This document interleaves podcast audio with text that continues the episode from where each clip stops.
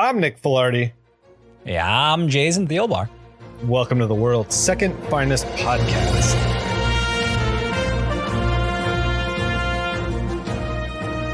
Today, we're talking about Batman Adventures 28, which came out December 1994. They say it's better to give than to receive, but in this Christmas issue, we all received a really weird kiss between the Joker and his German therapist. Jason, what did you think of this issue? I, I, still don't know exactly what to think of it. Like, I, I had a lot of, I, ha, I had a lot of. We'll, we'll get into it more. It, it, it was a, a, lot of fun and it was really wacky. Uh, it was which, which a lot of wacky fun. Yeah. Um, but I'll, I'll, I'll expand on that more uh, uh, later.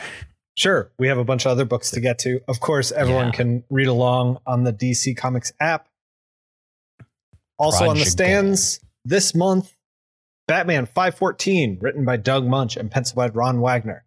By the way, Ron Wagner, he penciled the uh, second Fate book. I brought Fate to the two read pile a while back. He penciled the um, the Book of Fate, which is the follow up. Hmm. Really, really liked his stuff in there. I looked him up. He only really does like 90. He only did like 90s stuff as far as comics go. I don't know what he's drawing now. If he's drawing at all, who knows? But I hope he is because I actually really dug his stuff. Yeah, yeah, no, it, it, it was really, um, it, it, was just really well done and solid, and it had great, um, had great like little little flashes of of of a style, you know, of like a personal yeah, sort absolutely. of like style absolutely. here and there. Yeah. Well, let's get in. Let's get into this issue. Batman 514 is Prodigal Nine. Tim Drake is mopping up Two Face's cybercrime in the cybersphere. He pulls a list of three named criminals, three names of criminals who were never supposed to be released. But with Two Face hacking the system, they got out there on the streets. Bonaventure Strake, John McKone, and Husai Chung. Strake specializes in drugs and teams up with a partner named George Sampson. McKone is an enforcer for the mob sent away by Vince Castle and looking for revenge. Chung sets up backroom gambling dens and was so successful he had five partners, but was put away after killing three of them, each with a different martial arts weapon before he was locked away. Each known address or addresses of the associates of these people are in an area of Gotham called Battergate, aka quote unquote the war zone. Chung kills one of his targets before Dick even suits up as Batman to leave the Batcave after them. McKone breaks into Castle's home, waiting for him to return, holding Castle's wife at gunpoint. Dick goes after Strike first. Strike kills his, his own partner, looking to steal his package of heroin and get back in the game. He deals to two thugs that Dick, Dick was tracking. Dick steps in, takes a couple of nice slashes to the costume before putting Strike down and calling the police to, to pick him up. McKone is waiting for Castle and fires at the door, thinking he hears somebody in the lock. Batman bursts through the window, knocking out McKone, but then Castle takes a swing at him with a knife before Batman knocks him out too. I I'm like I'm rereading this now, my synopsis here. Yeah. I feel like I should have read it before before yeah. I was like I yeah. just wrote it in one cuz it's like it's I'm it's so fast it sounds like madness. Basically the guy was waiting for this other guy to come home to kill him. Batman jumps in, knocks him out, and then that other guy is in the closet waiting for for the right time to attack, and yeah. then jumps out and attacks Batman. The Batman so, gets them both. Yeah. So this this issue is like sometimes on a cartoon show, like they would do it on The Simpsons sometimes, or Tiny Toons was just formatted this way, where it's about a 20 minute, you know, without commercial show, 25 minute show but then they decide to do three stories in an episode. Yeah, like and three each, five minute, seven minute ones or whatever. Yeah. Uh, yeah, yeah. And in each story, because they're so short, the beginning, middle, end is just like beginning, middle, end. You know, it's just like one word. And I, I kind of feel right. like that this issue, while I did enjoy it a lot, is I, I think your synopsis actually kind of catches it pretty well. Is that there's like three acts, but each act itself is like its own little story with yeah beginning, middle, end, beginning, middle, end, beginning, eight middle, pages end, setting know? it up and then like it's like three villains to take down in like 12 pages. It's it's mm-hmm. so fast. Um yeah. all right, let's conti- yeah. let's continue. oh. He knocks out McKone, but then Castle's waiting in a closet, swings at him with a knife before Batman knocks him out too. He gets Castle's wife to call the police. Before going after Chung, he laments it. Time for Chung, but oh man, do I hate martial arts, guys. Chung is hunting his last victim, and he finds them at the ware- a warehouse. They find Batman first. For the moment, Chung and Batman are working the thugs as allies before eventually fighting each other. Dick disarms him and hits him with a 2x4. Dick leaves the warehouse, costume in tatters. Three shots echo into the night, a distant scream in the op- opposite direction. It never stops for the Batman. It does not. Jason, what do you think of 514? Uh, I thought, I, I mean, I thought it was pretty good. I thought it was a fun, really solid superhero book. Yeah. The kind I loved as a as as a kid kid like when I was like, you know, like 10 and like you're just picking up an issue and you're like you're not sure if you're where where you're at in the storyline, but you're like, "Oh, okay, that was fun." Like I didn't really need Yeah. to know a whole lot of, you know, so if you missed a few of like, you know, issues of like the prodigal storyline or something like that, like you wouldn't feel You like you were still get this out. and have a, have a good time with it. Yeah, yeah, but it wasn't a, you know, I mean, art was great, but it's just like, yeah, they they had to like the art was really great in this. You're right about that.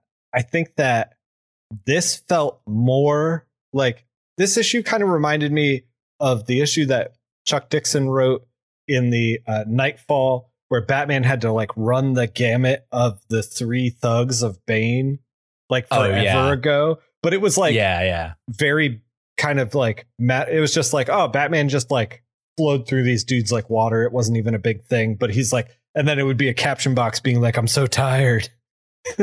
And like this felt like it was actually hard for dick that like Yeah. dick fighting through these guys was like not only is he is it like physically hard for him and he gets to the end of the issue and he's like what a what a long night. It's like two hours till sunrise. And then he's like gunshots in the distance scream in the opposite direction he gets to the end he catches his guys and he's like all i ever did was keep the war zone the way it is like i haven't even made progress you know like Yeah, I was thinking about it too. Like, you know, oh, the war zone, you know, just all that stupid bullshit of like, yeah, it this- tripped me up yeah, it tripped me up that one of the one of the thugs was named castle and this is the war zone and i was just Yeah. like i kept thinking about a punisher crossover this entire Yeah. issue I think I, I- think they probably did that on purpose, you know. But like, Yeah. but but it's also like, yeah, guys, like the the war zone. I wonder how this got like this. I'm sure this was like, you know, just suddenly happened one day that there isn't any other like, you know, yeah y- y- you, you know, and and like, and I get that that's like a tired point with Batman, but it, it is just like funny Sure, to me though how Why, Jason? why Um, doesn't why doesn't the Batman just fight crime with his money? Why doesn't he just buy crime? Well, but like the thing, the, th- the thing I was gonna say though is that like it's funny that like yeah, you see Dick like exhausted at the end of it, right? He's like, you know, uh, you know, it never ends. You know, he just went through all Yeah. this stuff, and like you know, he's really tired. He's beat up a little bit, and Costumes what and I've had- tatters, which I thought was a good, which was, I thought was a good touch.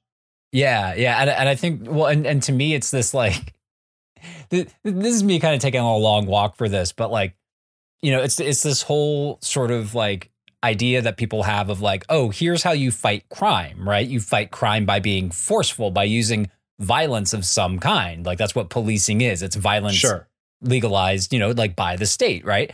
It shows that like, oh, I didn't make a difference. You know, it's just like, but not accepting like the the hypocrisy of it. It's like, it's like, yeah, man, we've been like, you know, using no knock warrants for 30 fucking years and drugs are still even like worse than Oh, before. man. but and I'm exhausted and it never ends. And it's like, yeah, man, it never ends. Like maybe there's a better way to do it then. Like I don't I mean Jason. I, this this podcast continues to radicalize me. Listen, I, I, here's but- okay. but- here's let me let me make. uh, You got another point to make? Go go for I- it. Just- go for it. Well, well, I just wanted to say that, like, with all that being said, like, it doesn't mean like you can't have fun with like stories like this. Like, I love stories like this. Oh, I yeah. still, I, love SVU and like all that. St- you know, like, don't be saying fucking propaganda and like all. It's like the the media you watch does not always dictate what like your ideology sure. is. You know, that, that, that that's and, all I and wanted to say. I, I just, for what it's worth, like it was a very entertaining issue, and you have to have Yeah. some amount of suspension of disbelief here. It's it's a guy Oh, dressed up oh, like yeah. a bat. At Yeah. at the end of the day, it's like I don't know how much like did they ever make an issue where Batman's doing community outreach? Because they should, but I don't. I don't know. Anyway, the one thing to to to bring it back to the Batman mythos and the prodigal itself, Mm. I really loved this issue because Dick Grayson just got over Two Face, and he's like, he's like starting to be like, hey, I could be Batman. Like he he finally like got out of his own way by the end of the Two Face issue to be like, hey, maybe this could click. Maybe I could be Batman. Like, and, Yeah. but he's at, at the same time he's still like, I'm Robin, I'm Nightwing, I'm Batman, and I'm also not these things. Like I'm I'm also just me. And then by the time he gets into to the end of this issue, he's like, "Oh shit, I can't be Batman." Like there you need an obsession to fight the crime of Gotham that he was Yeah, like the that I just don't yeah. I don't have.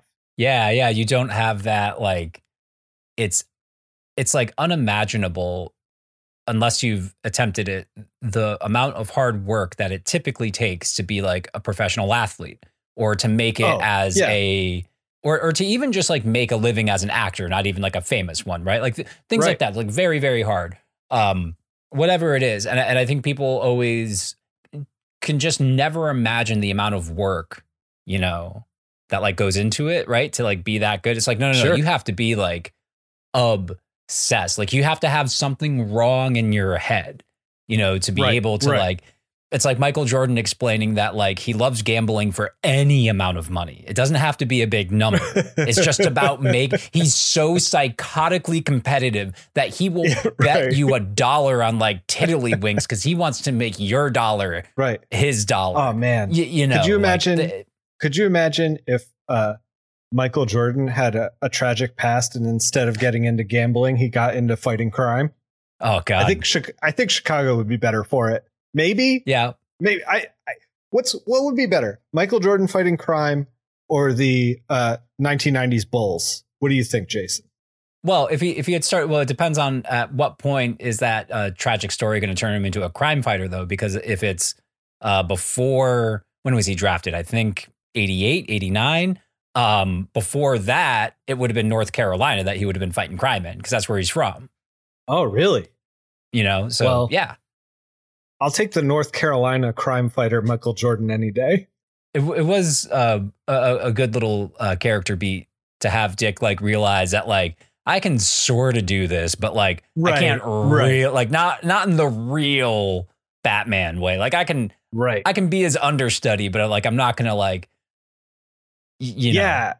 si- I'm not gonna I'm not gonna sing the way like that person Right. sings. right. you know? I thought that was a nice detail, especially him coming out tattered in the end. Like Ye- really yeah, run yeah. through run through the grinder of the night.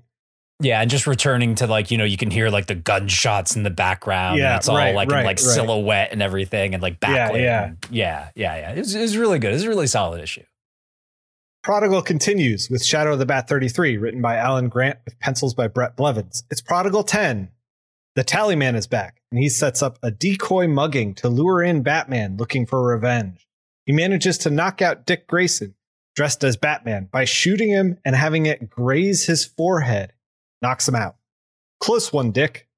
We'd hate to have you get shot in the head and wind up driving a cab around for, for a while. Tallyman ties him up. He asks Dick. he asks if Dick remembers him. Of course he doesn't. The Tallyman didn't fight this Batman. He fought Azrael in Knight's Quest, specifically in Shadow of the Bat issues 19 and 20. Dick is like, "Yo, dude, I don't know you." Tallyman insists that he's going to get his revenge, and for Dick to look, quote unquote, look at his handiwork, opening his shirt to reveal a bat carved into his skin. Dick gets pistol whipped, like probably more than a person should in this issue. Eventually, he gets free and manages to beat the Tallyman by tang- tangling up his absurdly long coat into the gears of a machine. In saving his life from the machine that would have killed him, Tallyman says that the debt between them is canceled, but it's not good enough for Dick Grayson, who manages to string him up on a crane and leave him for the cops. Dick continues to wrestle with his identity Teen Titan, Robin, Nightwing, Batman. He's all these things, but something stands above it. He's not sure what that is yet. Jason, what do you think of Shadow of the Bat 33?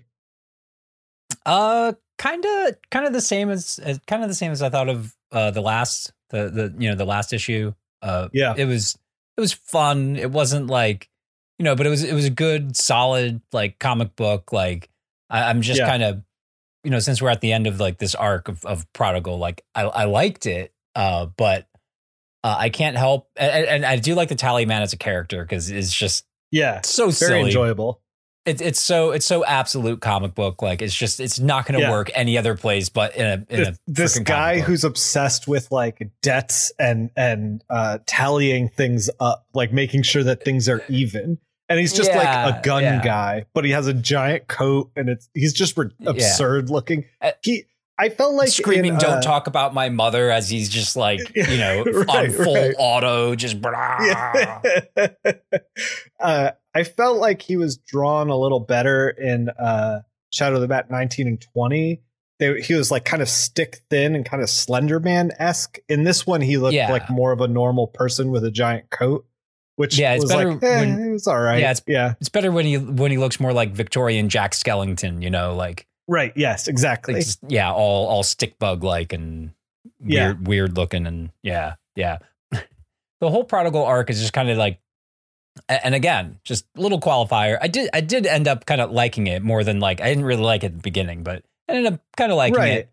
But I can't help but get the feeling that like Prodigal is like, you know, a group of the editors and writers being like, all right, we need to fucking buy some time because we have to hash out what like the follow up to Knightfall is going to be. And like, I don't think we're there yet. So, uh, let's just say uh, Bruce is taking some time to think about it while we think about what the hell we're going to do once Bruce comes back. And I think, I think that that's what mainly it's just like all of these like beats that are just like showing you directly, you know, because it's, it's, it's Right. Dick just like saying in his head out loud, I'm insecure about uh, my father son Sure. relationship with my adoptive father and like all this other shit. And it's like, it's it's cool. It's great to see a, a character growth and development and all that. And it's again, fun books. I would recommend them. You know, you'll have fun reading them. They're not yeah, yeah. awful. But yeah, it's, it's- I was just kind of like, oh, I think they're just kind of like, guys, guys, just we need some time. We need some time. All right, just like it doesn't have to be a good story, think- but it just it has to take up a few months at least. Do you think that this was a repurposed Azrael issue? Do you think that they planned Tallyman stuff to happen and then like the fan reaction to Azrael was so rough that they were like, okay, Azrael's over now. And and then they were like, well, we still got this like half-formed idea of where we wanted Tallyman to go. And now they're like, ah, we'll just jam Dick Grayson into the story. It does kind of feel like they thought that maybe Azrael would stick around for a little bit longer. You know, for like the- a the- for a couple main- years at least. Like I think they always knew they were going to bring Bruce back, but Yeah. The reason that I thought this was because this issue really highlights a lot of like brutality of Azrael when he like carves the bat into the dude's chest. And I was like, oh shit, that's like scary Azrael that that we only got like very much at the end. And I was like, I wonder if this was going to be part of his escalation that they were planning. And then they were Hmm. like, oh, this is actually like dope as fuck and we don't want to lose it. So we're just gonna like put him in with with Dick Grayson instead. Yeah, yeah.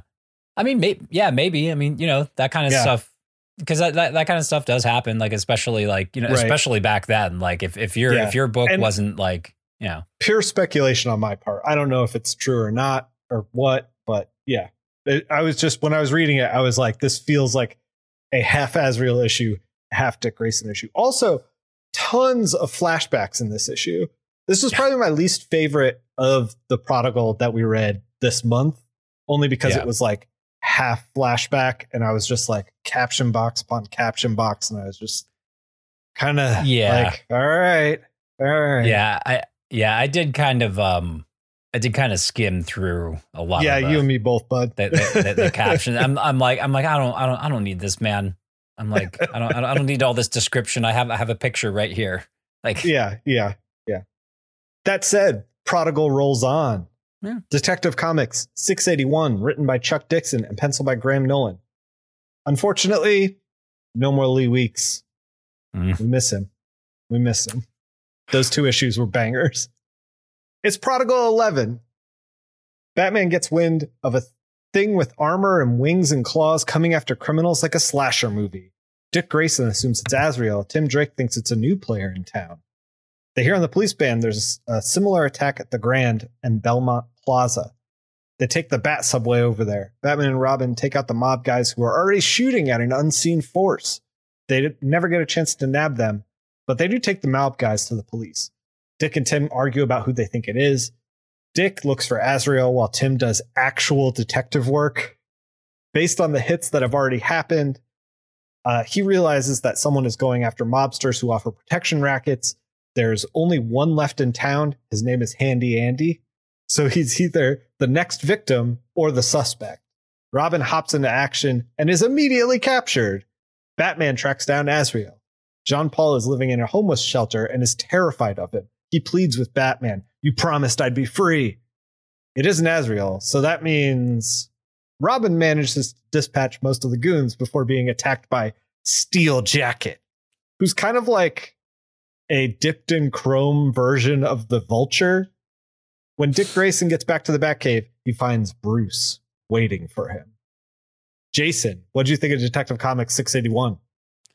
Uh, running theme this week. Love the art. I, I thought uh, I thought he killed it on the art. Mm-hmm. Um, I lamented the fact that we don't have Lee Weeks, but Graham Nolan still did a great job. oh great yeah, art yeah. through the through the issue. Yeah.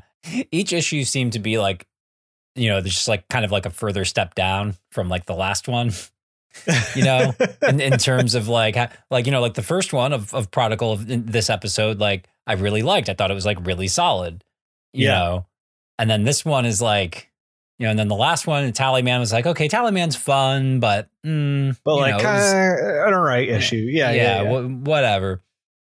And then this one is again, it's like, ah, okay, you know, I guess we're, you know, like it just seems like there are like it just seems like the the the, the air is already taken out of it. But I did enjoy. I I wanted to bring it up so I could quote it directly.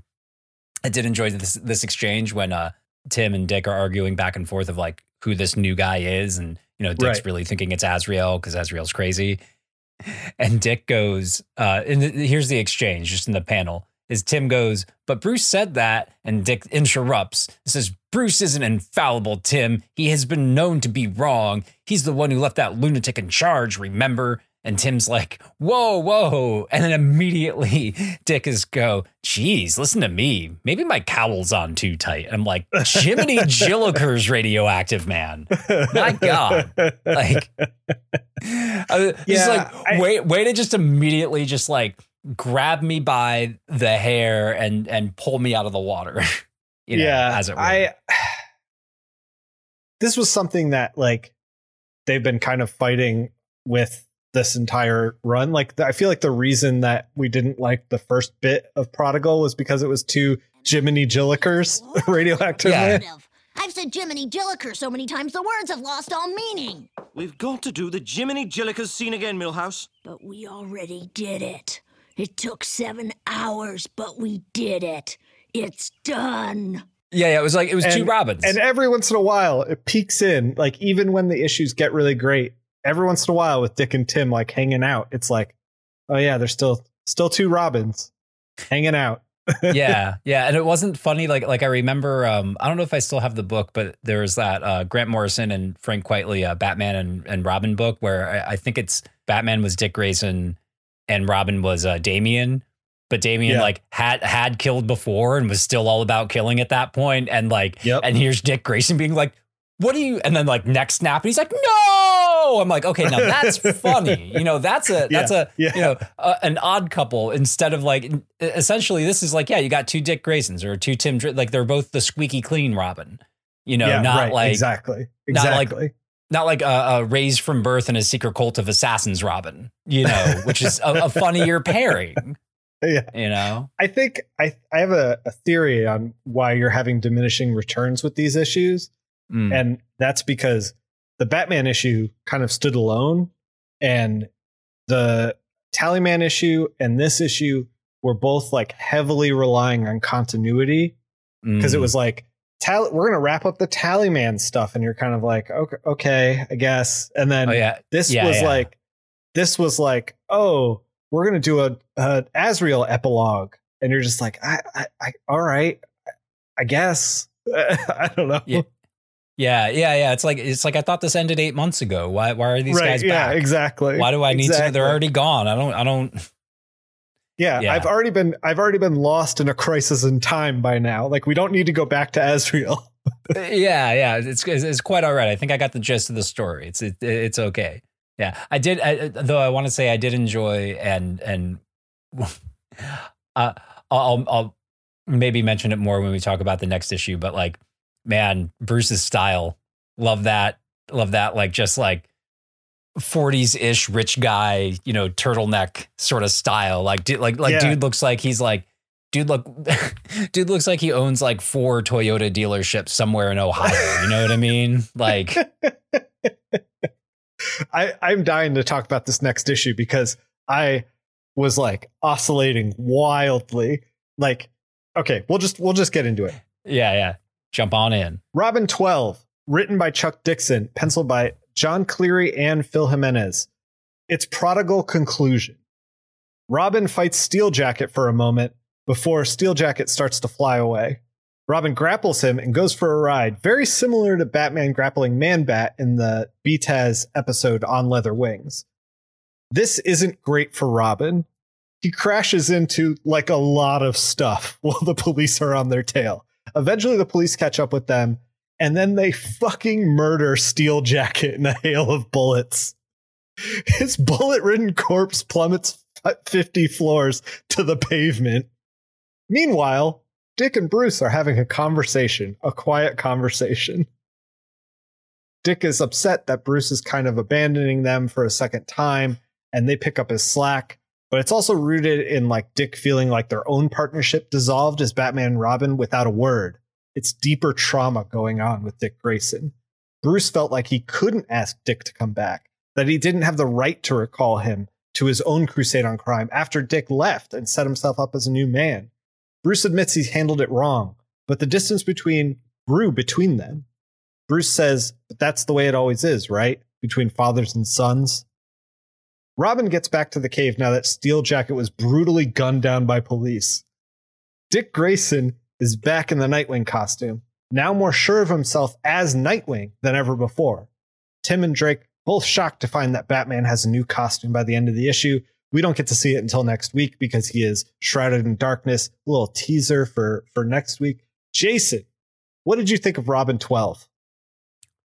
I thought that Robin 12 was a glorious mess. It was a it was it was a mess. I would agree with that. I would agree with I- that. I, I, I- feel like Yeah. it.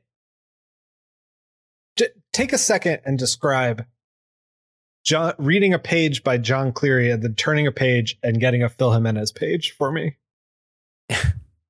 It made everything scattered and disjointed and like really hard to follow. Like the the the action was just over so quick and I never really felt like the full danger of it, you know, because it was Yeah. just there, there was there was no sort of like there, there was no kind of through line of it, you, you know, Right. Of like here's where I'm going, here's where this went, here's how high we are, here's you, you, Right. you know. John John Cleary is extremely 90s through this thing. Very Yeah. much style over over like fundamental drawing kind of thing. Yeah.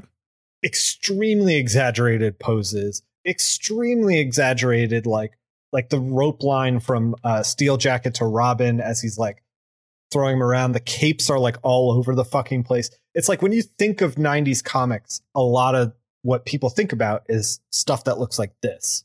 And then Yeah.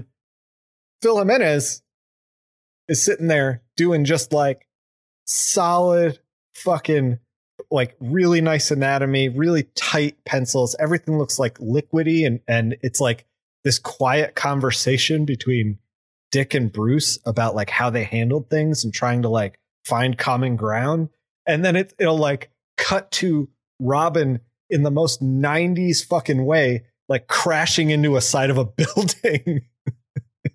or Yeah. Jason, when when Steel Jacket gets brutally gunned down, you turn the page so like he gets brutally gunned down by police. Like, and I'm talking like nine officers just unloading their weapons on him. this really stuck with you. Well, the reason it stuck with me is because it was like I, I turned the page, I was like, oh my god, they fucking murdered him. And then you turn the page again, and the next page you get is Batman being like, Isn't that always the way between fathers and sons? And it's like they're trying to do this emotional moment after this extremely 90s like nonsense is happening. Yeah, yeah. It's like the um the the the splash of cold water, you know, or or the Right. like or, or or just sort of like the uh the unawareness of like a like a 90s action film where like the hero kisses his love interest right after like gunning down like eight people in front of her. You know- covered in blood. And, yeah, yeah, yeah, It's like, yeah, now's the time to fucking make out, man. That's when I always do it. Yeah, yeah. I I ended up uh really enjoying Robin 12 because it was so at when I first read it I was like I fucking hate this. and then the second time I read it I was like unless this is kind of brilliant. Like this is this is extremely like time capsuled into the mid 90s. This is the only time this issue could ever be made. And then oh yeah. on top of that, I was like, there were some exaggerated figures that John Cleary was doing where I was like, this is kind of fucking fun. Like, if this wasn't a Robin issue, if John Cleary was doing like his own indie book, I'd probably be like, hell yes. This is so weird and so wild. It's taking so many swings. I'm like kind of into it, you know? Yeah, it, it also it also feels like I mean, being that there's two pencilers on the issue, it's like it's probably was a rush job, you know, like like they probably Oh, like yeah, yeah. that that's that, that's why like you know that's why like I give it a break. But man, I, I just want to say like speaking of the '90s of it at all, like I, I fucking love a guy in a in a big metal uniform, you know, in a big big Yeah. metal Oh, suit, yeah. Big metal. Like I just just yeah, call him steel jacket, whatever. Yeah, call him call him metal and then some other name. You know, pick it like It doesn't matter. He's brutally Beam. murdered by the time Yeah. by the time the issue's over. Yeah, I'm the I'm the I'm the aluminum hornet. You know, it's like, all right, Yeah, man, okay. cool. All Like, right, man. Yeah. Still still will die in a hail of gunfire like everybody else. Well, maybe you know what though. See, you say you say this, but then what's probably going to happen is that like I'm sure like five issues from now, when Robin, they're going to have to mention how Steel Jacket like survived somehow. oh, the I know. He Because the armor mostly because because people are going to be asking whether he's fucking dead or not, and it's Robin. They're like, uh, no, of course not. Nine police officers unloading their clips into a person would never kill a He- human, even if they had plummets, armor on. He plummets, you know, 50 stories to the ground. And there's like a one off line where Bullock's like, uh, nothing could survive that. And then Dick says something like, nothing human. And I'm like, all right. oh yeah, that's right, Yeah. buddy. yeah, he's like an alien or something or whatever. Uh, yeah, whatever. You know, whatever. he's a he, he's a zero hour, whatever that. I don't even remember what that story was about. Right? Is it, are they alien? Is that what zero hour is? Were they aliens? Nick, I, I have a bad memory. Who could know? maybe these. Maybe he was part of the aliens that Captain Atom and Extant were cha- or Monarch were chasing each other through the aftershocks of of uh, Armageddon 2001. I don't know. Anyway, th- let's not get into that. That's it. We went extreme continuity for a second there. I blacked out for a moment. yeah, Here's I was about to pull fu- out my board with the string on it and stuff. You know? here's my here's my point. Uh, I learned to love this issue, and I really loved just like Dick and you know Bruce having a conversation about like basically everything because I know that you know 10 years or in the 80s when he became Nightwing, when he stopped being Robin, it was probably just like, oh, now he's not going to be Robin. Like, we're not going to talk about it ever again. So this was like a nice little like character moment between these two characters that I that I really like. So yeah, yeah. because well, of I that, def- I ended up really like coming around on the issue. I can, yeah, I can see that. I mean, to you know, I I, I still think it's you know good in the silly slash bad way, but I, w- I will say like ta- talking about that like and giving into the the '90s of it all is that like this is kind of like you know in mainstream books at least was like sort of like the fir- first time that like oh yeah wait let's talk about like the psychology of these Right, characters right. you know Like, like, why why we're- not we're Like, getting- yeah We're starting to get pieces of that in in mainline continuity.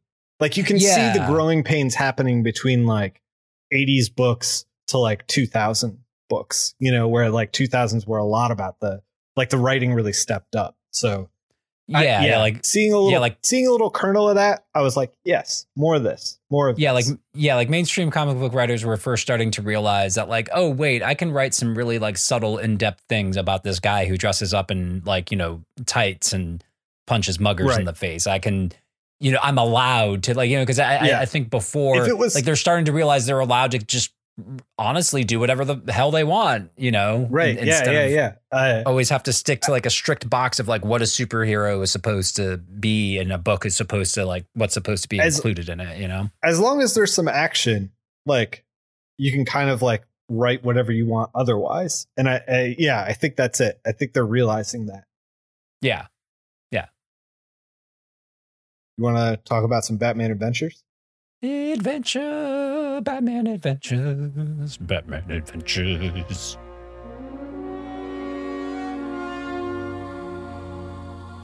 Batman Adventures issue 28, written by Kelley Puckett, penciled by Mike Parobeck, inked by Rick Burchett, colored by Rick Taylor, letter by Richard Starkings of Comicraft, edited by Scott Peterson with an assist from Darren Vincenzo.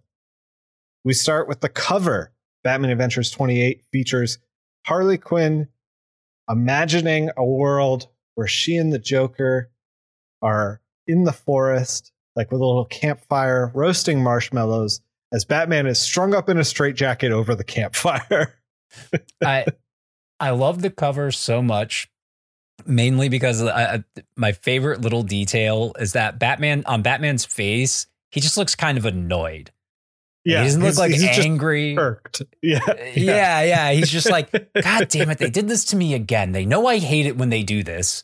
And they did it anyway. I'm so upset right now. No, don't get that's what they want. They want you to be upset. Don't get upset. Y- You know, like just yeah, We open cover's great. with uh, the title 12 Days of Madness, Act One. What child is this? And there's a Christmas song on the radio, uh, Blue Christmas. Harley Quinn is is packing a care package for the Joker. He's assumed to be in in Arkham Asylum, and they are uh, fake candy canes. They're crazy candy canes. They look like normal candy canes, but they're solid steel. Surprise your friends, and it's got a kid on the box with a busted tooth. Well, but also the the other thing that immediately jumped out at me on this first page is how uh, crazy candy canes are three words, all spelled with a K, Yeah, yeah, yeah, yeah. and yeah. it reminded That- me of that that great Simpsons joke of, of uh, the Oh, Krusty my- comedy classic that was all spelled. He's like the KKK. Uh. I thought about that same cr- Krusty comedy classic. Both our brains are poisoned, is what I'm saying. yeah, yeah. Oh, completely. I also noticed Parobeck getting a better hold on like how to draw Harley Quinn by now. So he's he's seen like enough of the episodes, or they've passed him some character sheets, or yeah, or some whatever. model sheets and stuff. to- Yeah, yeah, yeah. Yeah, yeah. Uh, I I will say that I think that um, uh, Rick Taylor is still slightly off model with some of the color, but uh, you know it's so early in in the Batman run. Like I think one season is done by now, so it's like cut him some slack. You know, like this is a Oh, new yeah, character. You know, whatever. Yeah. yeah, you're figuring it out. You're figuring it out. So we turn the page and we have Harley writing a note for her care package, and uh, Joker uh, ends up calling her. He's in a straitjacket, and they're trying to do some sort of Christmas pageant at Arkham Asylum for the inmates to focus on. And, and he's like, "Save me, Harley! I'm going insane with boredom." And so she's like, "She's like, say no more, Mister J. Give me a second. I'll find I'll find the form and commit myself." and, and she's like rifling through a, like a filing cabinet of forms, I guess, to commit herself to Arkham. And he's like, no, no, no, I got something else in mind. We turn the page and we find a gun control rally with a featured guest, a Councilman Jones, Bud Jones. And there's shots coming out of this gun control rally. And, you know, police are responding and there's more shots. And we get Batman vaulting over the police car going into the gun control rally.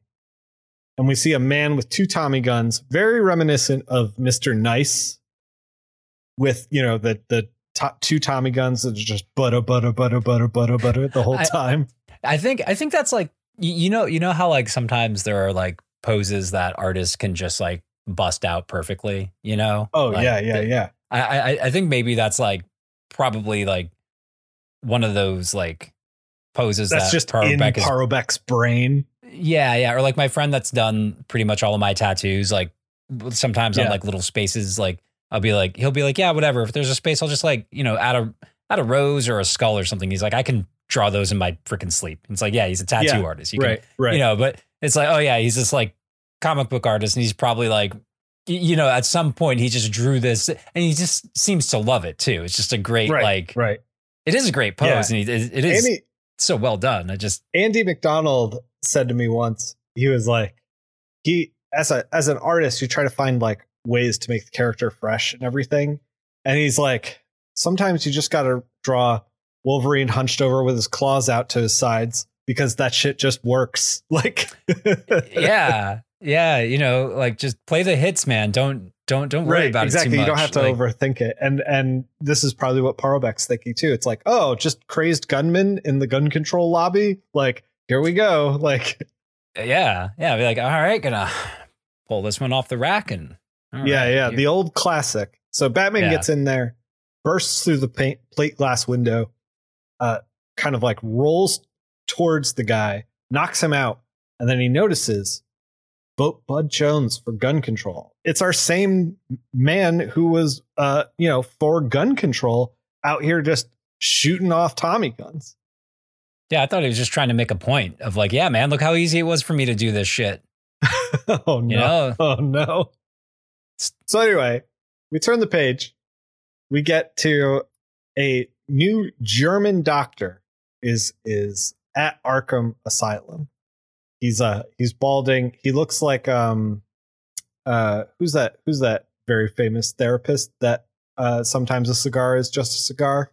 Uh oh well, that was Freud. Freud said um, Is it- sometimes a cigar is- is just a cigar. Yeah, is That was- this supposed to be uh like Freud kind of character? Uh, no, not really, because Freud was more. Uh, he had like shorter hair. I think this is just sort of like a cross between like mad scientist and maybe a little bit of like Einstein. You know, with the Okay. how, how it's All right. how it's Yeah, sort of yeah. like poofy on the sides. So we have this we have this uh, new therapist in Arkham Asylum. He's German, and his name is uh, Heinrich Himmler. and we get Bud Jones in there, who was crazy at the gun control rally, uh, doing things that he would never do. And he's like, "I can, I can cure this man instantly." And they're like, "Are you know, it's in your capable hands, doctor." And they they walk around. They're like, "Is there any other patients you'd like to take a look at?" And he's like, "Well, now that you mention it," he's like, "What about the Joker?" And he's like, "Fascinating. I'm so excited to see you work with the Joker." And you see him kind of like take his finger to the glass of Joker's cell and write a little heart that says HQ and J. Hmm. So, and we see the Joker kind of smiling in his cell. He's like, "You'll start first thing tomorrow morning with the Joker." And he's like, "Oh, I thank you." So, Well, it- and and to mention that uh, this the, this doctor is like a a, a preeminent German uh, psychologist. Like, Yes, you know, yes. he's like, oh, I'm, I'm honored to have received you here. Like Right. that's why that's why able to like, oh, I'd like to start treating the Joker. Y- y- You know, like, right, not just some, like- comes with a comes with a level of authority. yeah, yeah, yeah, yeah. Which brings us into Act Two. You want to take us into Act Two? Yes, Act Two. God rest ye, psycho councilman. So, Act Two, we find uh, Batman and the Gordon uh, talking in Mhm. Gordon's office about how there were uh, a couple other councilmen that uh, went crazy as well. Like some Yeah. something happened. They don't know how it happened. They don't know who's doing it to them. But there's a few more uh, left to go, and they got bodies on. You know, they got cops watching them. But the one they think's going to get hit next and I love this too because like it just took me out of it for a little bit. My my suspension of disbelief, where it's like you know, and Gordon's like, yeah, I'm sending you to this guy, and it's just like, yeah, you're you're a freaking guy that's not a cop. You know, just Right, just a, just just a civilian going to like possibly beat the shit out of people on your behalf, like. But But- anyway, in in this, not in the regular continuity, but in this continuity, in the Batman adventures, he and Gordon have a good relationship, and Gordon can rely on him. So it's like, yeah, oh sure, yeah, yeah, yeah, Yeah. yeah, No, no, no, no. I'm not like yeah. I, I just I just thought that was you know I, I remember when I read this page, I'm just like.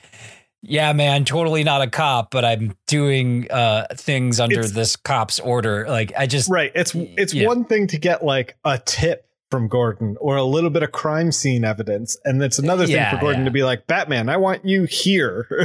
Yeah, yeah, exactly. And, and I just I just wanted to be known that I'm only making a thing of it for for the joke of it, just because it, it, Yeah, it makes sure, me laugh. sure. Like I, it's not really like some you know I'm not like oh yeah look at this you know mistake that you guys Sure, made. sure, sure. You know after Gordon and Batman discuss you know the probability you know the councilman who's likely next. That's why Batman is going to give him the A plus you know Bat Glove uh, protection service sure, You know. sure.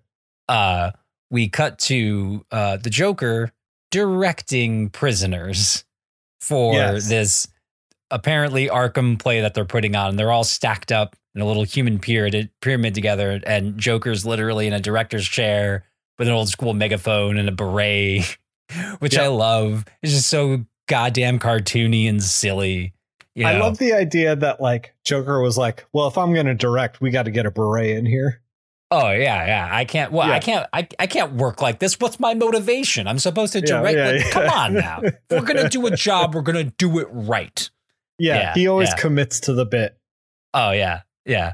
Uh, and so he's he's directing the the Arkham uh, Asylum patients, I guess I should say, uh, in this like Christmas pageant that they're supposed to put on with uh, the other doctors observing and with uh, Herr doctor uh, down there next to Joker, uh, you know, h- helping him out as like this is this is supposed to be a part of Joker's treatment, the thing that's going to finally rehabilitate him. Right. This, this you know brand new technique that this German doctor has, And and, and you know, from the perspective of the uh, Arkham doctors, they're like, man, he's making great strides with the Joker. You know, like Joker was in a straitjacket like earlier this issue, and now he's directing. Yeah, yeah, and I love the little bit where uh, Joker tur- because it's you know we we we know it's Harley is the, is the Mhm. doctor and Joker turns to Harley and goes something like, you know, be a doll and make them clap for me. And so as the doctor, she turns to them and be like, oh, encouragement will help the healing process. Like even oh clap, clap, clap, clap, clap, clap, clap. Yeah, yeah, yeah, yeah. They're they're so enamored by this preeminent psychologist who's actually Harley Quinn. And yeah. like the progress with the Joker. And the Joker's just like, yeah, puppet pulling the strings. I love a character when like something that I love about the versions of um the animated series versions of Joker and well Harley because that's where she came from. It's that like the characters can become so much fun because even like they're even though they're villainous and like murderous or whatever, they're also like little kids. You know, like they can't help Right. themselves. It's like, oh, make them Right. clap for me. It's like, oh, I have all this power now. Of course I'm going to use it. Why wouldn't I use it? Why wouldn't I waste time and get a beret? You know, like I, it, Yeah, it, it just yeah. it does make the whatever story they're in that much more fun for the the insanity you get to get from from from that. After after the doctors were uh, forced to clap for for the Joker, Yes. we now find ourselves in the next councilman's home, who's likely to be attacked with Batman outside his window, watching him the whole time, and he's Yep. just sleeping in his office with a book on his chest, and he just suddenly wakes up, foam in his mouth, and just starts laughing hysterically.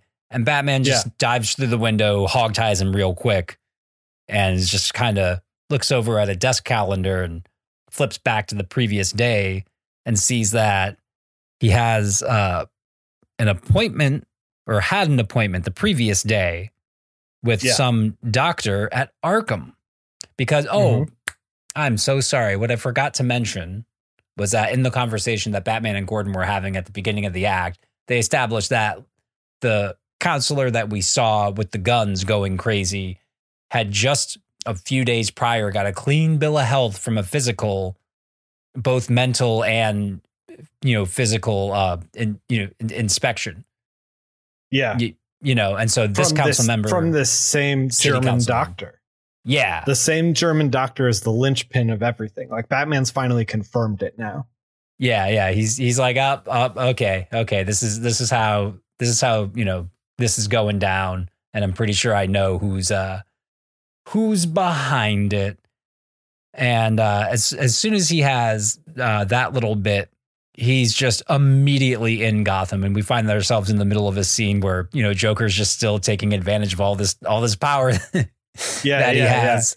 in Arkham. Yeah, yeah. Yeah, in in Arkham, and Batman just bursts through the door and uh lets them know that they're being duped. That this German doctor isn't like who they said they were. They had, you know, this Right. doc, this quote unquote doctor had appointments with the councilmen that all went crazy. And I love how like Joker's just getting mad at like turns to Harley like as the.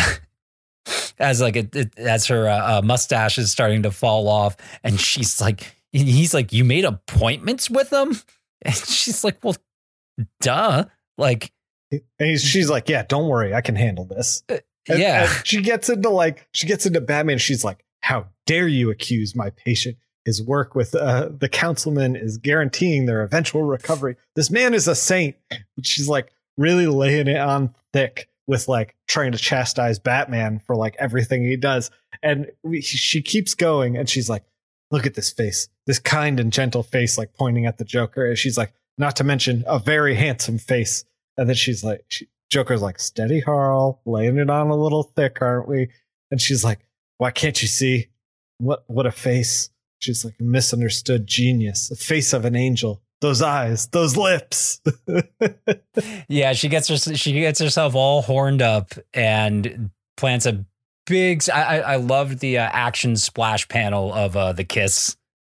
yeah. It- it so the it- German the German doctor just lays a kiss right on the Joker. The Joker's kind of got a shocked face. And the the uh next panel is really great of like everybody who's there. Yeah, just staring at them and uh, Joker with uh, with the mustache now on his face, and you can see the tape on the other side. yep, yep, yep. Just a great gag, just a solid gag. It's just really, really fun. Yeah. like. And then we move into Act Three. Asylum. Wait, Asylum Fidelis. Fidelis. Okay, I was like, I do not know how to pronounce that word. Uh, I think it's Latin for loyalty. ah, yeah, that sounds right. I don't know any Latin. I didn't grow up Catholic. Grew up Protestant, Yeah, like a good American. All right. So Yeah, that's right. I'm gonna start to, uh, having hard religious takes on this podcast. Oh that's all God, we. That's what we. don't, Jason. That's that's what we fucking need, right? If, gonna, if anyone hears cut a, all of this, all yeah, of if anyone hears a hard cut from like right now to when we actually start talking about Act Three, I probably went on some insane rant.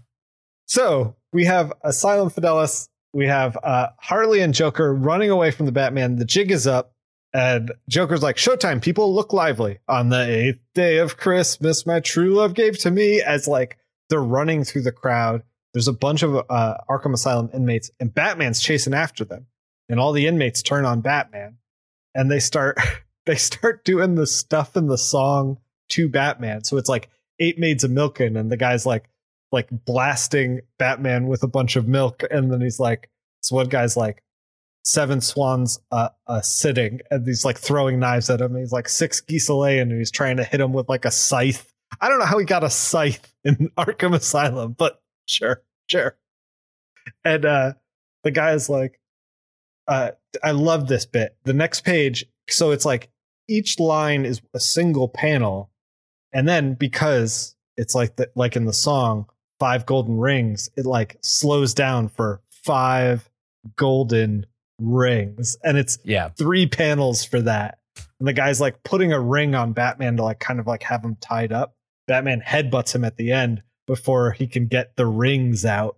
So like Well, his head and- rings instead yeah, and I love I love the the middle panel and uh the pose and the yeah the face because it looks like that that guy is truly concentrating on making sure he's hitting the note. You right know? yes yes he's Like- committed to the he's like yes i'm gonna fight the batman but i'm also like i've been working really hard on this thing Yeah. this Listen, pageant is is is really important to me Yeah, like listen, like I might be in Arkham right now, but I didn't spend four years at Juilliard for nothing. God damn it! Right, right. Heart of an artist, right there. Oh, yeah, yeah, and yeah, the, the, yeah. The whole the whole uh, fight chase sequence is a really good, you know, uh, gags after gags, like really nice, right, right. So quick Batman setup you know, punchline. trying to make short work of these guys as they are uh, going through the song. He's he's fighting more dudes. Dude's got a sledgehammer. He's hitting them with rings. He's he's like tying them up with the rings. Eventually, we get to Harley and Ivy on the other side of a door, listening to to hear like if anyone's singing or not. Basically, because if people are still singing, that means they're still attacking Batman. And then they're like, there's an abrupt stop in the singing, and they're both kind of like, huh? And they got their ears on the door. And Batman punches Joker through the door.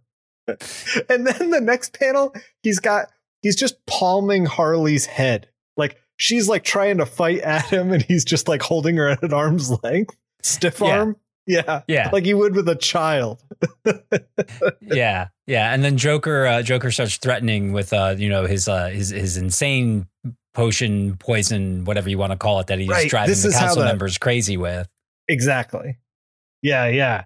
And so he throws he throws the the uh, poison at Batman, and while it's in the air, Batman's like, "Think, Joker.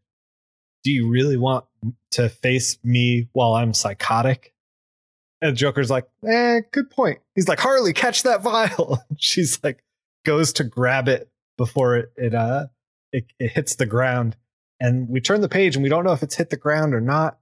And then we have Harley's wildest fantasies as as uh, the Joker and her on Christmas Eve, and he's like, "This wonderful Christmas you've given me, Harley. It's opened my eyes. You're the only one for me. Will you be my bride?" And she's like, "Why, Mister J?" We find out it's a fantasy. It's in like a little balloon kind of thing, a little puffy cloud, and uh, the doctors are like, uh, "Shouldn't we give her some lithium while she rides it out? At least it'll stop the delusions."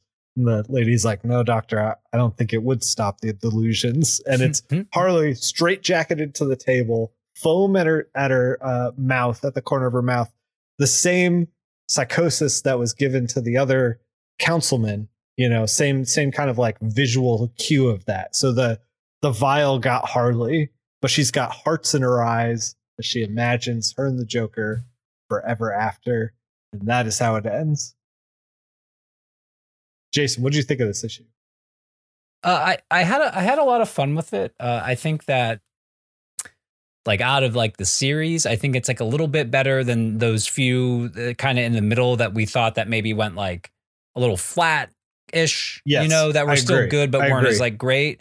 But I think it's a little bit better than that. But I think it's like not that but like it's it's a lot of fun and I really liked Right. it and the gags were great and I think that something that I kind of noticed I think maybe because like it seemed that Parobeck or I don't know if it was like him or like the inker that decided on this but it seemed like because they knew it was going to be this like holiday issue and with Harley Quinn and like you said it like at this point Harley Quinn was still like really really new so I think because they they were using a character that was original from the cartoon they're like well this is going to be a really cartoony and bouncy issue and it was right. and that and that's great and it was a lot it was a whole lot of fun highly recommend Yeah. with no Yeah. sense of irony at all uh but but yeah but so like i really liked it but like not like you know uh not like the the first man bat issue or hell like the first you know it's just not Right, there but right, still right. really good still really good I think that I would agree with you. I, I agree with you completely. A, a great issue, but not the greatest issues. Uh, Yeah. Kind of like wedged right in the middle, I think. Probably the worst thing this issue has going for it is that it hit the stands at the same time as the holiday issue that we reviewed. ah That yeah holiday issue is is maybe one of the single best issues I've ever read of anything ever. like it's just so fucking good that like It- I, I don't know how you can put anything next to that bat issue. It's just Yeah. so good. yeah it's it's it's a really it's a really tough it's a really tough act to follow like everybody on on on the book is like top level and we've ta- I, I- you know you go the history of our of of the podcast like we sing the praises the most often Sure. Yeah. um but like man then you get like Paul Dini and Bruce Timm in there. And it's just Y- like, you know, fuck. like legends. you're like- you know, yeah, you're yeah, yeah, you're like shit, man. Like, yeah, no, I know. I just, I just like, I was like the best guy at my local boxing gym. You got to bring in this freaking, pr- like, come on, like, yeah, I know, yeah, man. yeah, like, yeah. you know, like, yeah, like that yeah. kind of. Uh, but I, I, I did really like it. I thought it was uh, the best bat book on the stands, except for that holiday issue. yeah, Um, I guess, I guess, I also just wasn't expecting it to be as like silly as it was. I, I, just didn't know it was going to be it a holiday issue. silly. Yeah, yeah, yeah, Which, which, which I dug, but I just wasn't. You, you know, It's kind of like- interesting. Like, so the previous Joker issues, the one where he was like, uh, you know, making his own comic book with that comic artist and like murdering people um, left and right, and then uh, the Ty Templeton Joker stuff in the in the first three issues where he uh, was like so violent. In Oh yeah, kicking the crap out of Gordon. the- yeah, beating Gordon yeah, with the issue bat. three. yeah, yeah. um this this feels like a much more kid glove joker than those previous jokers those were like so violent that i was kind of surprised because this is supposed to be like a all ages kind of book and this Yeah, yeah. feels like a more all ages joker Yeah, it feels more. It definitely the the pursuit definitely feels more like Tom and Jerry. You know, oh absolutely yeah Then then like yeah than any other yeah, and then the first like three like. I, I think they also like. It seems like they kind of like softened the violence quite a bit after that first arc too, like with the way like oh man y- you know that that third issue where ty templeton is drawing joker just like tuning up gordon with the bat i was just like whew, whew. getting Speaking getting speaking of those old speaking of those old issues, I don't know if you saw this, but they just announced a September release date for uh, the Batman Adventures. All these issues that we're talking about, they're putting it together a 1200 page omnibus hardcover of issue 1 to 36, the two annuals and the holiday issue. Uh, It's it's going cool. on sale in September.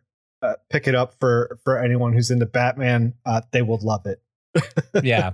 Well, though I would like this is me being nitpicky, but whenever they do those omnibus editions, I just really wish they could give me like a box with like four or five volumes in it of slimmer oh, trades. Oh yeah, it's a You tome. Like Yeah, I- because like actually reading the thing is and don't I, hey, I love my big annoy. I have plenty of giant too heavy books. you know, I love them. But sometimes when I really just want to read the fucking story, it's like, yeah. all right, great. Apparently on the app, there's four trade paperbacks available for this entire thing, and I don't know if those. I don't think those four trade paperbacks are still in print, but they are on the DC app. Mm. It's weird that the issues, the issues stop this issue, Batman Adventures uh, 28. Yeah, I was going to talk to you about that after we were done recording because I'm like, yeah, we'll, we'll get into. Is we'll it not get on the it. app? So if you're if you're reading along with us uh, after Batman issue 28, if you don't have Ultra, I think you need the DC Comics like Ultra, which is like one step up in cost. I think they bill Mhm. you yearly rather than monthly for that. Um, you can find the next issues in the fourth trade that we're going to go over.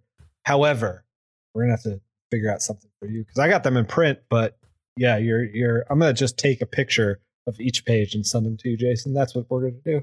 I'm gonna I'm gonna put them in the mail, each individual page, each individual letter, and I'm gonna mail them to you. That's how we'll deal with this. I think, uh, and then every episode will be about each individual page and it will take us 80 years to, uh, let's let's hit the letters column. yeah. I sent you the letters column. We both kind of like half skimmed it this time Yeah. we're- yeah. in a dereliction of duty here.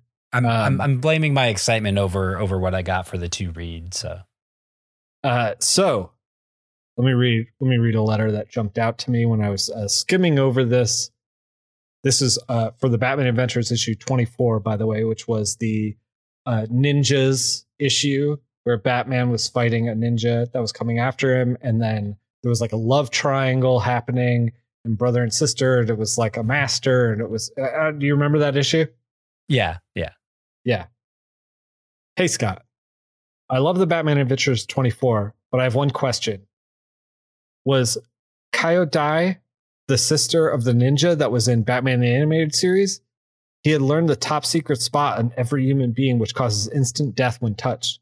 I thought at the beginning that she was, but the end with the master uh, showing up and saying that Batman had been the only one man to beat him kind of threw me off. That was from Tim Hall in Athens, Georgia. Scott says, yes, she was the sister of the ninja from the show. She she mistakenly believed Batman had killed her brother and was therefore uh, obligated and exact revenge. Uh, was her master, however, and for Bader to challenge Batman, as Batman was the only person to ever best him in combat. And when Batman spared his life, Furukawa was placed uh, in the Dark Knight's stead. See, clear as mud. so apparently, this was like an extension of an episode that like I didn't even really pick up on. And I was Googling some of these names because mm-hmm. I was like, I was like, is there a connection to the show? I was like, I, they're kind of talking like there is a connection. So apparently there was, and uh, I just missed it. I don't know. I, loose I, connection, I, loose connection. Yeah. Well, I mean, I, I, like it better that I didn't know. You know what I mean? It's like for the yeah. longest time uh, in the in the '90s when I was like picking up uh, whatever issues of like Hellblazer that I could, like here and there, like before I, I could get them in collections, you know? Like he'd mm-hmm. always like mention Newcastle. He's like, oh, not since Newcastle have I been like, you know, like traumatized from Newcastle or like, you know, still getting yeah, over it. Yeah. It'd be like mentioned every once in a while. And I'm like, ah, I'm like, I wonder what that is. But also I'm just like, well, whatever. I know it's just a big deal and he's in a bad place right now. You know what I mean? It's just like, right, yeah, right, right. she she wants revenge because you he she thinks you killed her ninja brother and she's not allowed to be here. I don't I mean, it's cool that there's a connection, but it's just like I kind of I kind of enjoy the mystery a little bit of like. Sure, of course, sure. Of, of, course, Batman has something with ninjas. Like, why right, wouldn't right. he? Your mind Batman. runs, yeah, your mind runs wild with like what could have possibly have happened with Batman and these ninjas in the past, you know? Yeah, yeah. And you're like, and you're like, I wonder how many ninjas he has a thing with because it's Batman. Probably sure, lots. Sure. Probably lots with ninjas, you know?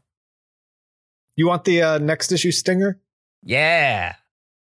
Next issue.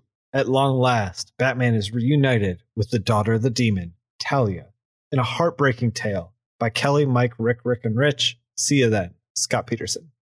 Mm-hmm. So we get the return of Talia, and I thought that her issue with where she went on like a date with Batman before, like you know, Bruce inevitably gets pulled away by his duty and his responsibility as the yeah. Batman. Those issues, man, that that issue, and then they reference it a few times afterwards. Just high watermark of the series, like just a great romance action issue. So I'm excited for Talia to come back. Yeah, I am too. I can't wait. Let's uh let's find out what you're reading, Jason, in the to read pile. Let's find out.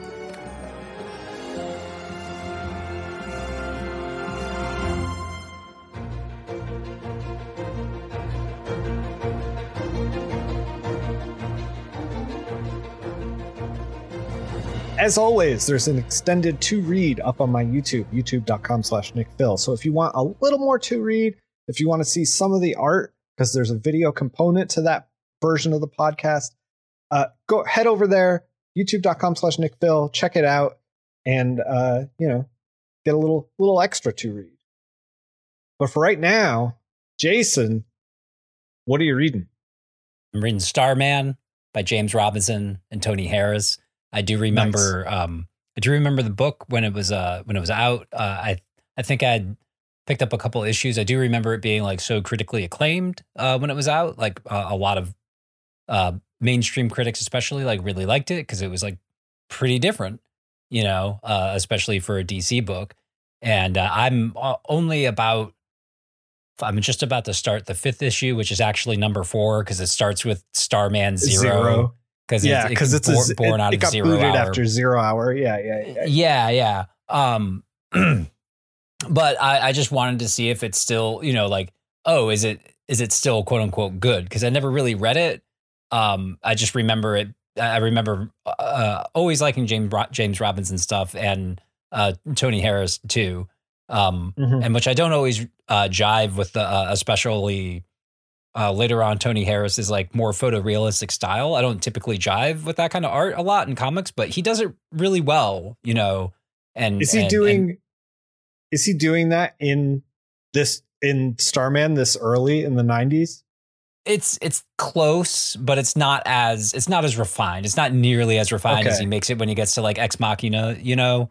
Right, Um, like that's the stuff in my brain when I think of Yeah. Tony Harris. Yeah, but but when you see it, you're like, oh, hey, there he is. Like you're just immediately like, Yeah. oh, that's his. Yeah, of course, because he's not inking himself, and it's a bit, it's it's not as like uh, uh, tight, tight, but it's still pretty tight. Sure, You know. yeah, Um, and I was, you know, was just like, oh, is this going to hold up? I wonder what it's going to be like, and blah blah blah, and like almost like immediately, I'm like, I'm I'm into it. I'm like really into it. You know, it's just yeah, taking things in really interesting directions. Like the book starts with, um, with uh, the the the main character Jack is uh one of two sons of uh the original ish, I guess, uh, Starman. You know, Yeah. who was a superhero who I really didn't, still don't really know anything about. Uh, he's like a, a super scientist, so like he makes gear and stuff, uh, and devices that can help him fly.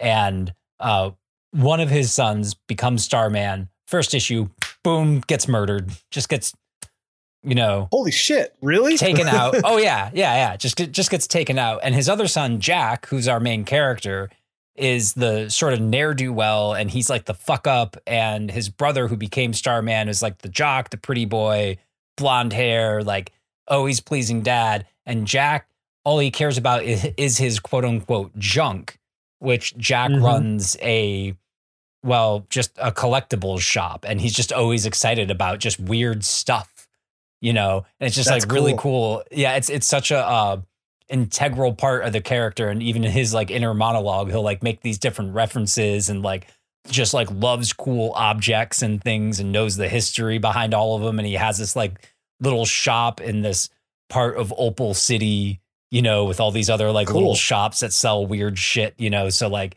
um, yeah, it's it's just a really a really important part uh, about this character is that is his interest in like the old old stuff and like keeping it together. And it's like it's really um it, it's and it's really like starts off like as like hey man like you know this ain't your daddy's star man. But uh, not not in like a um not in a uh oh here's suddenly gratuitous violence kind of way but like oh no here's some dark shit and here's uh this storyline where like no people are gonna die and people are gonna get really hurt and they're gonna be really fucked up by it.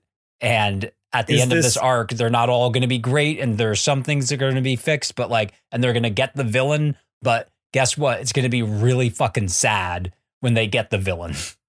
You Is know this- and i don't want to this ruin that. why it's it's a lot different than other DC continuity books? Like you made a comment that it's it's it feels very different, and is Yeah. that the reason? It's because it's rooted in this kind of like deep sadness.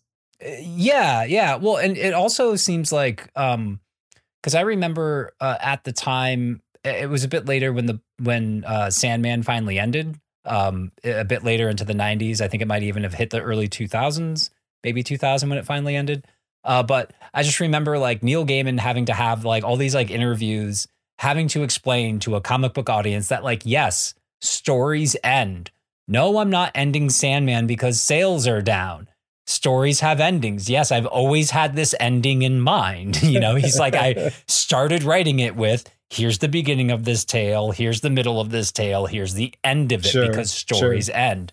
And there's this great scene in, um, I'm going to read the whole goddamn series. I, I had already texted you before the show that I'm probably going to buy it physically. I'm going to find some. yeah, yeah. You were slacking editions. on the on the letters column because you were like, I just read another issue of Starman instead. Yeah.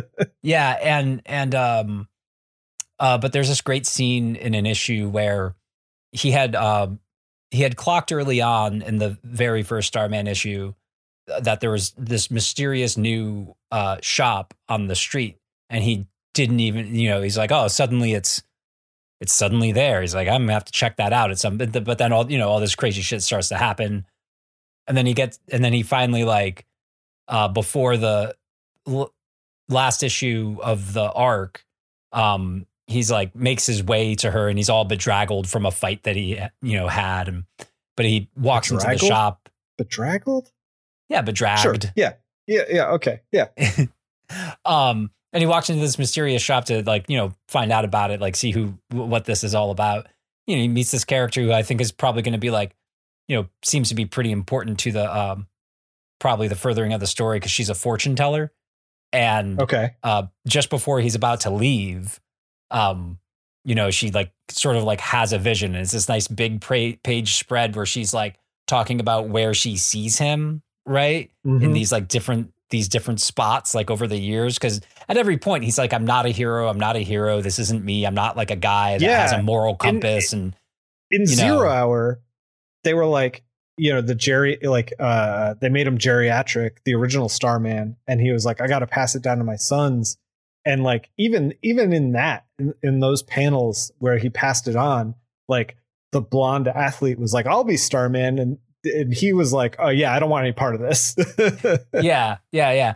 And uh but but she's like but this is what makes me excited though too to read the whole thing because but she like lays out where like all these pl- like sort somewhat vaguely what these things are going to happen. I'm like, ah shit. I'm like, all right, so James Robinson just had a treatment for like the whole goddamn thing. Just like soup to yeah nuts. yeah Like here's here's what I think would be cool, you know, uh cool things to hit and here's the idea I have in mind for the ending because I think that that's like when I think about it for half a second, that's probably one of the big reasons um, I had started to pull away from uh, superhero comics was that it just never stops. Like there's never an ending to it. There's never right, right. a final X Men issue, which on the one hand is great because there's always new stuff to tell. There's always new characters or different ways you can change things. It's you know it's fine, but just for me personally, I just get so fatigued by that kind of thing, and I can only really read superhero books where I'm just like dipping my toe back in for like an arc, and it's like all right, that was cool, but like I, I've I've except for being a kid, I've never in my life just been like, yeah, I'm just going to read Justice League for like years. You know, and that's and I know that that's probably like one of the selling points to uh, about superhero books, especially the, the Sure. you know old long running ones for people, is that like it's always there, and these are the kind of stories that I pretty much like anyway, or I know I can find, Right. or it's going to Right. turn into you know a story that you like, and that's that's that's great. But like, man, like stories end, dude. I yeah I like- yeah yeah I like an ending. I'm, you know, but yeah, but Uh, st- uh, Starman, I'm very excited to um, sort of did, do what you did with like Fate and like, you know, here's my preliminary, you know, uh, sure uh, sure opinion on it. I do think you should get into. I do think you'd really like it.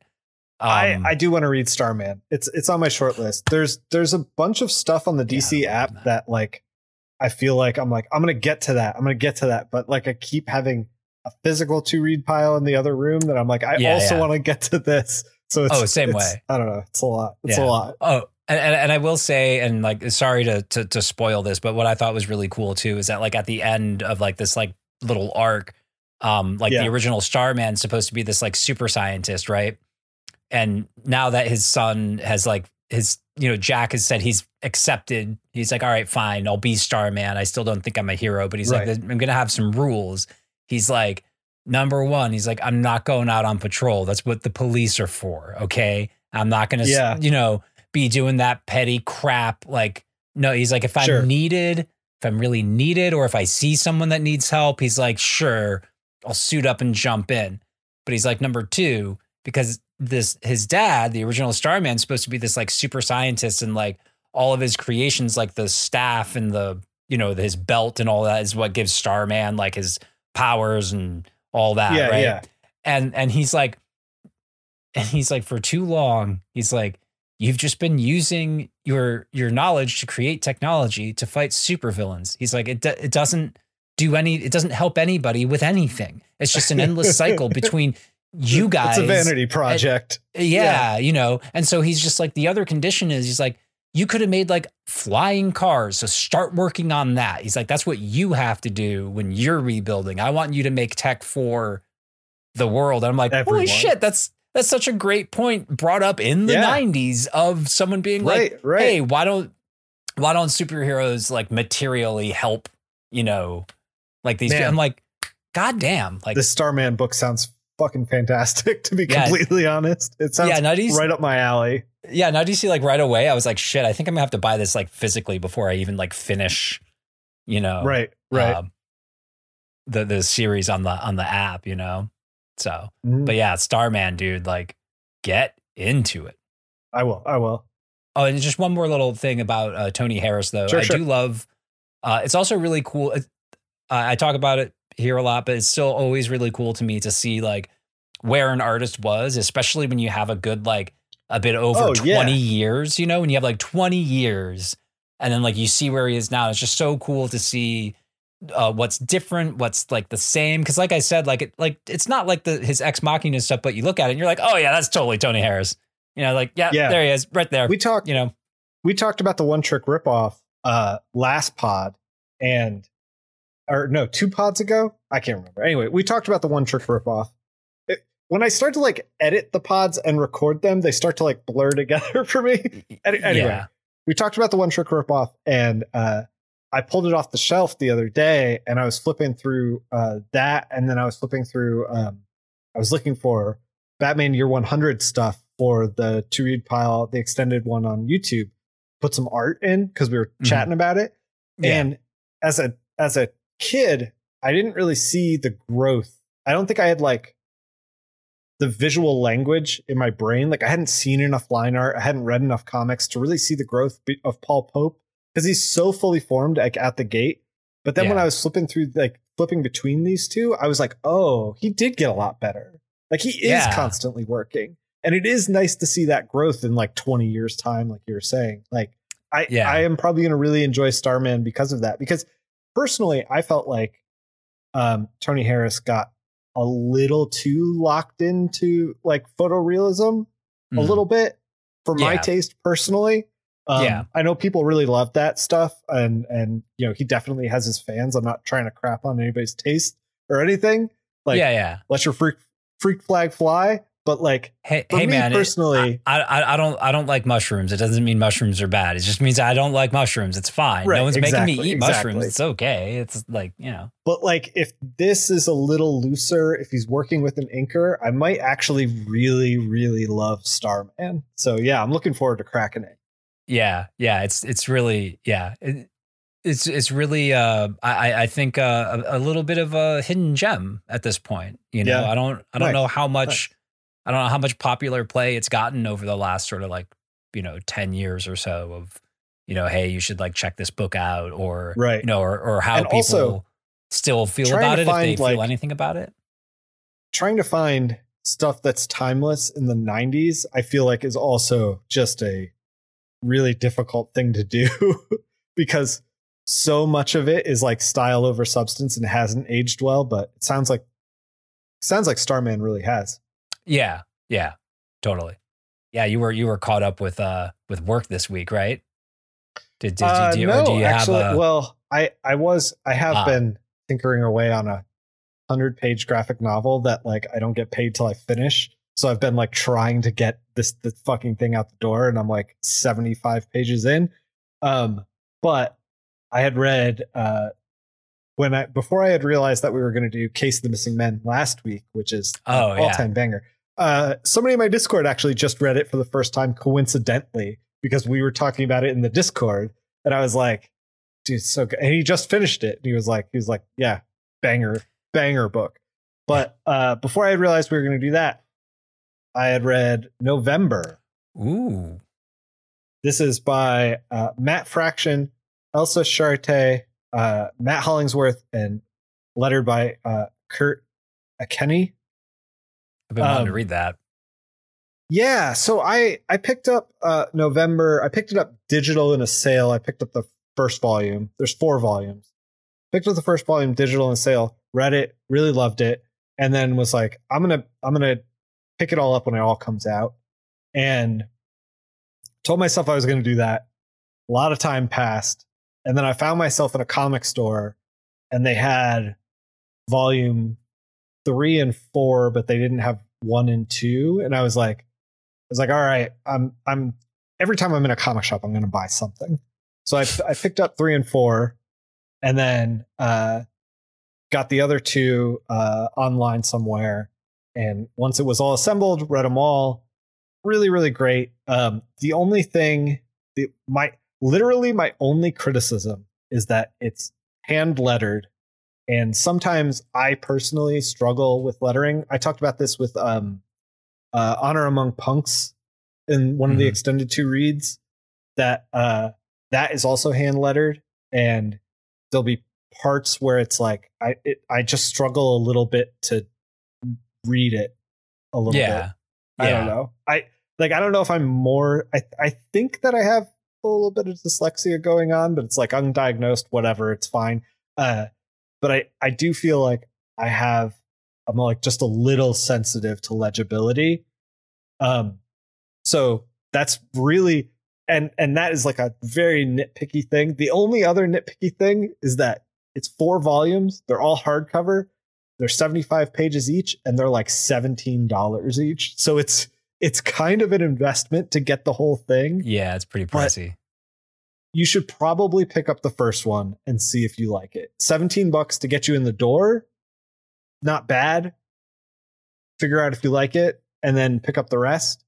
Uh it is about it's about three women who become like adjacent to this organized crime that happens um and it's about uh this like police corruption that's happening where they are i don't want to get too into exactly what it is because it's it's featured very like um matt fraction wrote it in a very like disjointed way where you kind of only get like one small piece each each of the women in this thing are part of one small piece like of stumbling into this mystery so they're attacking at it from like three different points Yeah. so if i explain what the mystery is yeah, yeah. You're gonna it's like- yeah. I'm going to end up spoiling it, which is, is not what I want to do because I do want people to read it.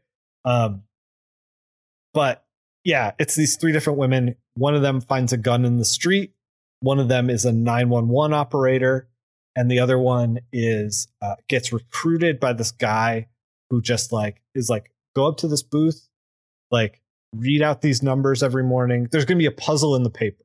And this this woman's like good with puzzles, good with crosswords. She's mostly our main character and she's um she has a cripple and we find out why later in the later in the run um and she's like working on crosswords and stuff the guy's like look i'm gonna put a puzzle in the paper every every day or every yeah every day and figure it out decode it and then Wait, she, I'm sorry. up- She has a. I'm sorry. She has a cripple. I'm sorry to derail. yeah yeah yeah she's she has um Or she is uh, crippled. her she is crippled like her her legs don't yeah. work as well like she can Oh, kind okay. of hobble around she has those Yeah, um canes with the brace on the on the arm i don't know what yeah, yeah. I- yeah Okay. Well, like crutches. They're just crutches, but Yeah, they're yeah, of just crutches. There, there Um, might be a more specific name, but yeah. so she figures out these puzzles and then goes to this roof and broadcasts them over short ra- wave radio to somewhere else in the city and then he gives her like 500 bucks a day for that cash. And not only is it about like her doing this thing and she doesn't like know exactly what it is but she just like takes the money but then she's like at a certain point like having this much cash is a fucking poison more than anything because it's like how do i launder this money? How do i make it legitimate? I don't have any of the resources available. She's like uh, i think she's a, a drug addict as well. I can't remember if she's a drug addict in the past and in recovery or not. Um but she's she's kind of a mess. Like even if she's not an addict she's kind of a mess. So she's spending it a lot at like strip clubs and stuff because she's just like fucking I don't know what to do with this money. You know what I mean? so Yeah, that's what I do with uh, all my extra money, all that piles of extra money I make to the strip from illegal activities, just funnel Yeah. it right back into other uh, places where people will not look the other way at a, a pile of cash. Yeah, um, There was an. Atlanta episode that was very similar to that, where he gets a little bit of money and then he's like trying to spend it. oh yeah, yeah, and he's and he's trying to act big time. And uh, is- yeah, is, that, but it's is like that the, only place he he can really throw money around is the fucking strip. Like he ends up at the strip club at the end of the episode. Yeah, and and then the final scene is him foot racing Michael Vick. And Yeah. it doesn't it doesn't Yeah. show the race, but it shows him being disappointed and and his girlfriend like yeah, the girl like turning to him and going, "It was Michael Vick." Like Yeah, right. it's like you're not going to out was like- like He he already did six races. I I think I got an edge on him. Yeah, I don't know. Yeah. Anyway, Yeah. The point is, is that um, if you like books that are uh, about uh, organized crime, uh, you know stuff like that, Matt Fraction is is uh, written some crime stuff before. He's very very good. yeah. Elsa draws the shit out of this book. Like if if you haven't seen her work before, it's kind of like um kind of like Darwyn Cooke, but a little more cartoony, a little more squash and stretch in there. Um beautiful, beautiful. Matt Fra- or Matt Fraction. Matt Hollingsworth does a limited palette on it that is uh very, very good. And then at the end, kind of like changes it up in a really smart way. And like I really appreciate somebody who's thinking about the color and then getting to the end and having the color kind of like echo the story and pay off in, in such a way. I'm a sucker for that shit. Like I'm all about it. Uh Yeah. yeah. I can't recommend this this book enough. Um if you're into crime stories, uh if you're into female lead characters, like this book's got it. This is your this is your jam. Just check it out. At least I I wish I hope that they at some point put out a more affordable soft cover of all four volumes together so that more people will pick this thing up Yeah. because I do it- think that the, the price point's a little bit of a stumbling point.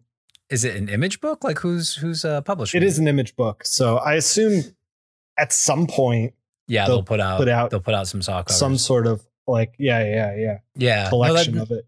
Yeah, no, that, that that's great. I've actually, yeah, I have been wanting to because I love I love Matt Fraction. I think his his um his because I haven't finished the series yet, but I love Sex Criminals. Sex Criminals is great. Yeah, Sex Criminals, fantastic. Yeah, Uh, when um the Hawkeye, My Life as a Weapon was Yeah. uh, one of my favorite superhero books in a long, long time, and one of the only oh yeah, and well, and, and of course it David helped Aja, that like right? Yeah, yeah, David Yeah, Aja's. yeah. Oh God, Ooh, David man, I've, art. I've reread that thing probably like four or five times.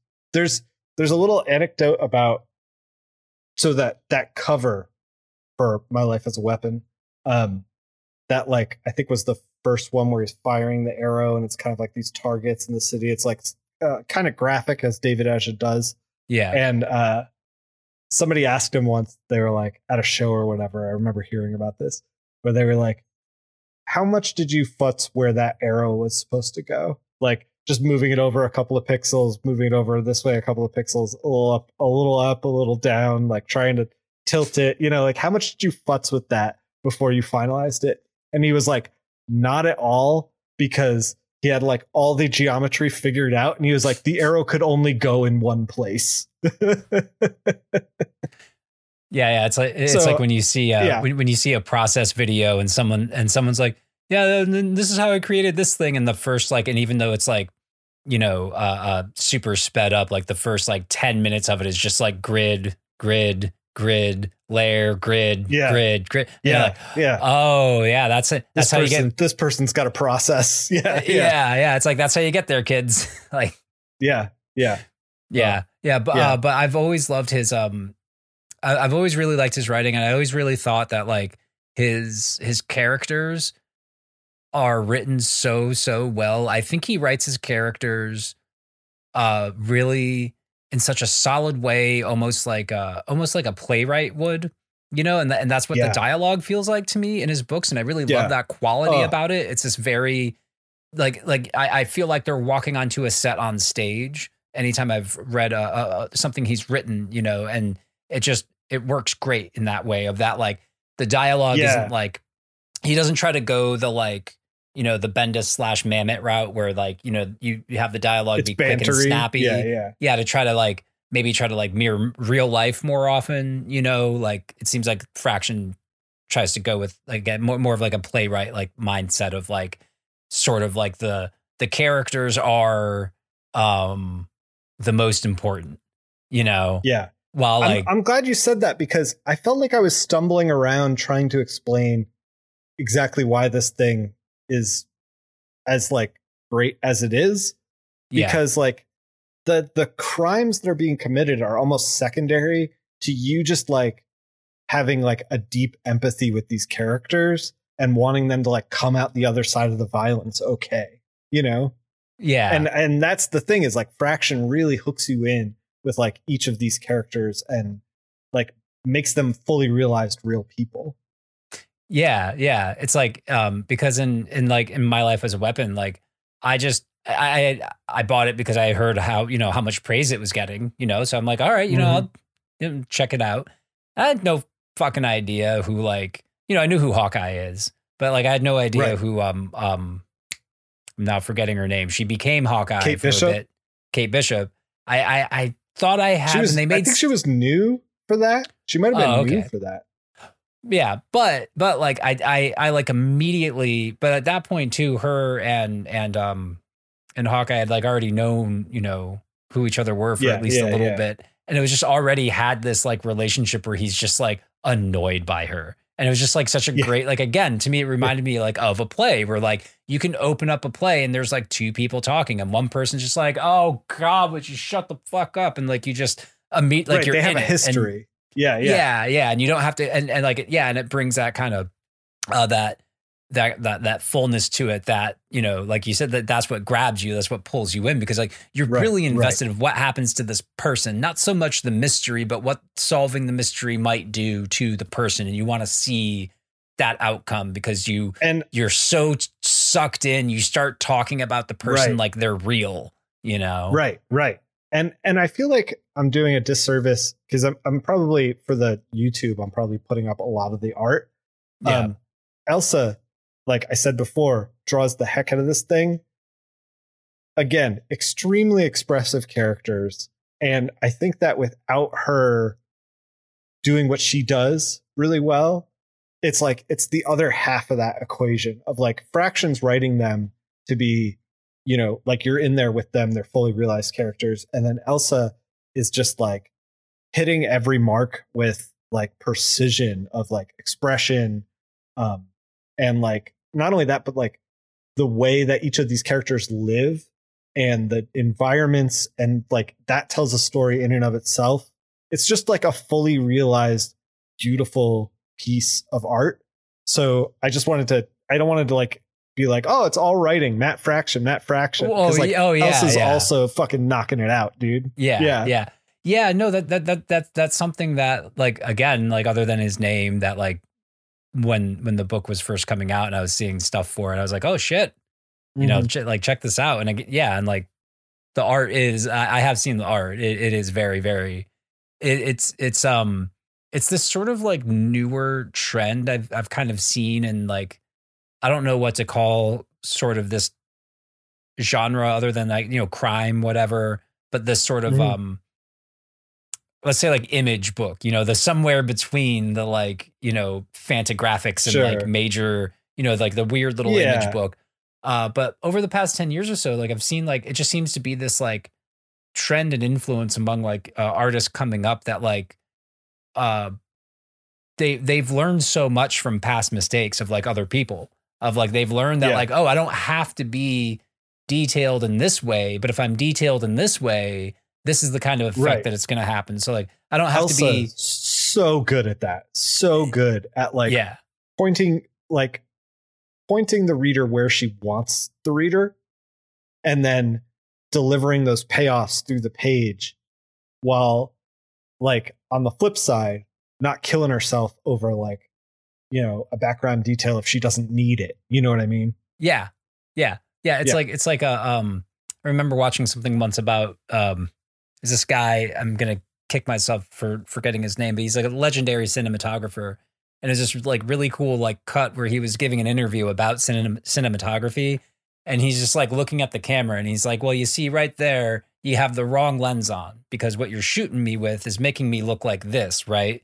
And he's like, But you're talking to me. I'm supposed to be an authority figure. So you're gonna want a wider shot. And then it like it smash cuts and he's like sitting like, you know, like back and he's like, see, now I have more presence. And now and like um I've, yeah I've it's like seen- watching watching Yeah. a master at work. you yeah, know? know, knowing knowing which subtle ways it's like, oh, I'm going to use this lens Right, for this right. and light it this way, and then it's going to give me this kind of effect. It's like, oh, I'm going to make this scene really messy and show a lot in the background because I want Yeah. because this scene's about the character being a mess, and so I want to show that you know Right, right, right. what what, what In a- whatever in a it is. weird- Like, in a weird collision of realities, she uh, also runs a very great uh, YouTube channel about process. I don't know if you've checked it out. oh, I Um, will. but she not only talks about her own process, but will break down how other people handle a page. And she's talked about some David Aja, My Life as a Weapon, Hawkeye stuff about like how he directs through the page and like why he's doing what he does. Uh, it's really, really great. Uh, her, her, uh, I'm slightly jealous of her YouTube because she gets uh, a little bit of a help because I think her boyfriend or husband is in uh, production a little bit. So like she gets to do what she does, they shoot it, and then he puts it together in like a really polished professional way. Um, it's gorgeous. Her her uh, YouTube is worth a follow for Oh, sure. I'm, to- I'm I'm totally gonna check that out, especially because I'm back on the Yeah. Back on the drawing train re- lately. So that'll that'll Yeah, help. I, I think that'll yeah.